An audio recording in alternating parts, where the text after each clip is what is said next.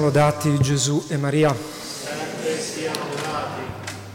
È sempre bello ecco, riandare, la parola di Dio, gli atti degli Apostoli ci riportano ad un momento della storia del cristianesimo in cui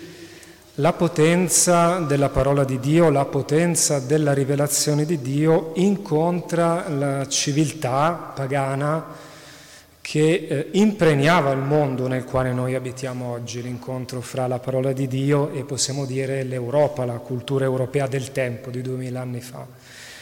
Una cultura, quella greca, che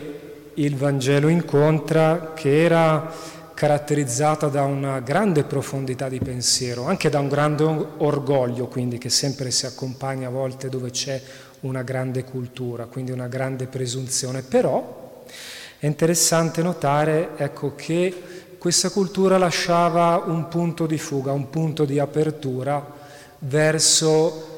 una dimensione della trascendenza che non si conosceva ma si intuiva presente, quel Dio ignoto. E con San Paolo quel Dio ignoto comincia a far a rivelare progressivamente il suo volto reale, il volto del Verbo incarnato, a quella porzione di mondo del quale tutti noi siamo figli poi, no? l'Europa, i primi passi ecco, del Vangelo nelle nostre terre, cominciando dalla Grecia. E quindi vedere come una civiltà può anche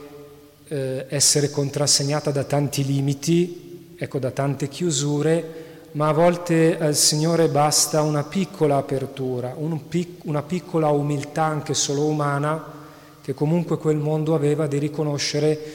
che per quanto vasto e profondo fosse il suo pensiero c'era comunque qualcosa che trascendeva, che era inesplicabile. Quell'apertura ecco, ha permesso al Signore di lavorare nelle menti, nei cuori dei singoli e, de, e della civiltà di allora per creare un mondo cristiano ecco, che poi ha,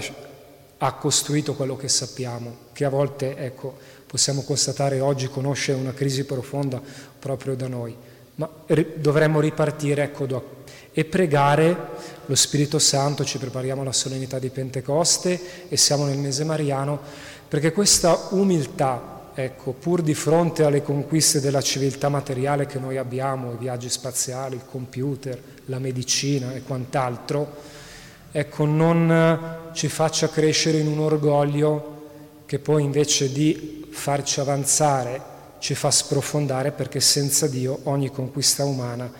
è inutile, non ci porta verso il fine ultimo che è la vita eterna, la santità e il paradiso. Sono passati duemila anni da allora e noi siamo passati ecco, da un volto ignoto di Dio a un volto noto. Ecco, sono passati duemila anni, sappiamo, il, conosciamo il volto di Cristo, conosciamo il volto della Sua Madre Santissima,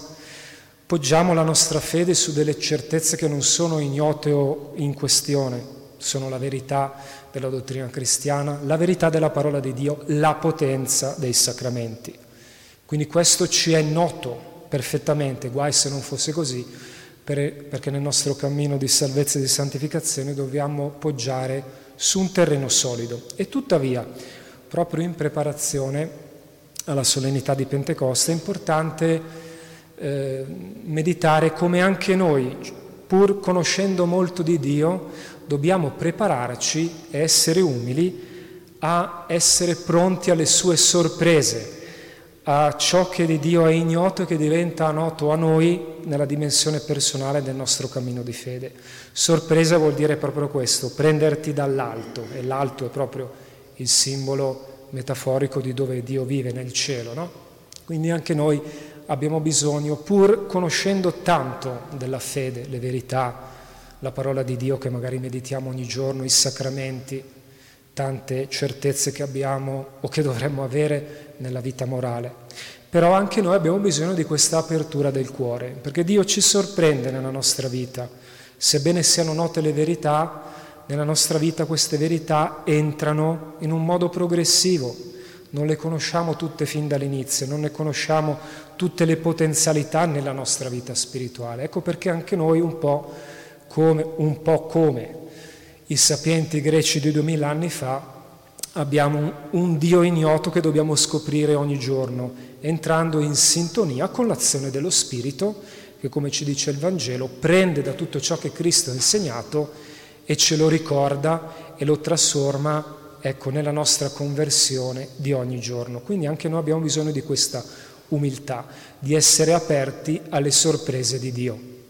che ci raggiungono attraverso l'azione dello Spirito che nel tempo della Chiesa guida tutto il popolo di Dio e ciascuno di noi personalmente al fine ultimo, alla conclusione di questo pellegrinaggio attraverso ecco, un territorio a volte ignoto verso la patria eterna. Non siamo soli, come ho detto all'inizio dell'omelia, abbiamo un altro volto che si affianca a quello di Cristo, a noi notissimo, attraverso tante immagini, attraverso tante statue, che è quello della Madonna. In questo mese di maggio ricordiamo come l'azione dello Spirito non è mai senza Maria Santissima, che non a caso preghiamo, meditiamo e contempliamo anche come la sposa dello Spirito Santo, colei che collabora nel modo più profondo con l'azione della terza persona della Trinità per formare in noi, per riformarci e ricrearci ad immagine del suo divin figlio. E riallacciandomi alle parole ecco, eh, molto belle di padre eh, con cui siamo stati accolti, di padre Francesco, anche noi, francescani dell'Immacolata, usciamo da una fase ecco, importante della nostra vita come istituto, come congregazione religiosa e abbiamo davanti a noi un, ter- un viaggio nel noto, ciò che sappiamo di Dio, ma anche nelle sorprese di Dio che ci accompagneranno da qui in avanti. Quindi chiedo, ecco, ma penso di interpretare il desiderio e il pensiero di tanti confratelli, che anche noi ecco, siamo aiutati e chiediamo la grazia proprio di essere aperti all'azione dello Spirito, alle sorprese di Dio, perché sono sempre, anche se per noi sono ignote, magari possono anche generare un'apprensione umana, una difficoltà, una tribolazione, ecco le sorprese di Dio, a differenza di quelle degli esseri umani che possono essere belle ma a volte anche essere mosse da intenzioni cattive, sono sempre sorprese di verità e di amore che ci conducono al fine ultimo. E quindi siamo qui, ecco, nel mese di maggio pregando la Madonna come singoli, come fedeli, ma anche come nostra congregazione religiosa, perché ci sia sempre questa apertura alla vita dello Spirito che se anche ti chiama a volte a soffrire, questa sofferenza è sempre per un fine più grande, più bello, per la nostra santificazione e per la salvezza delle anime. Siano lodati Gesù e Maria. Sempre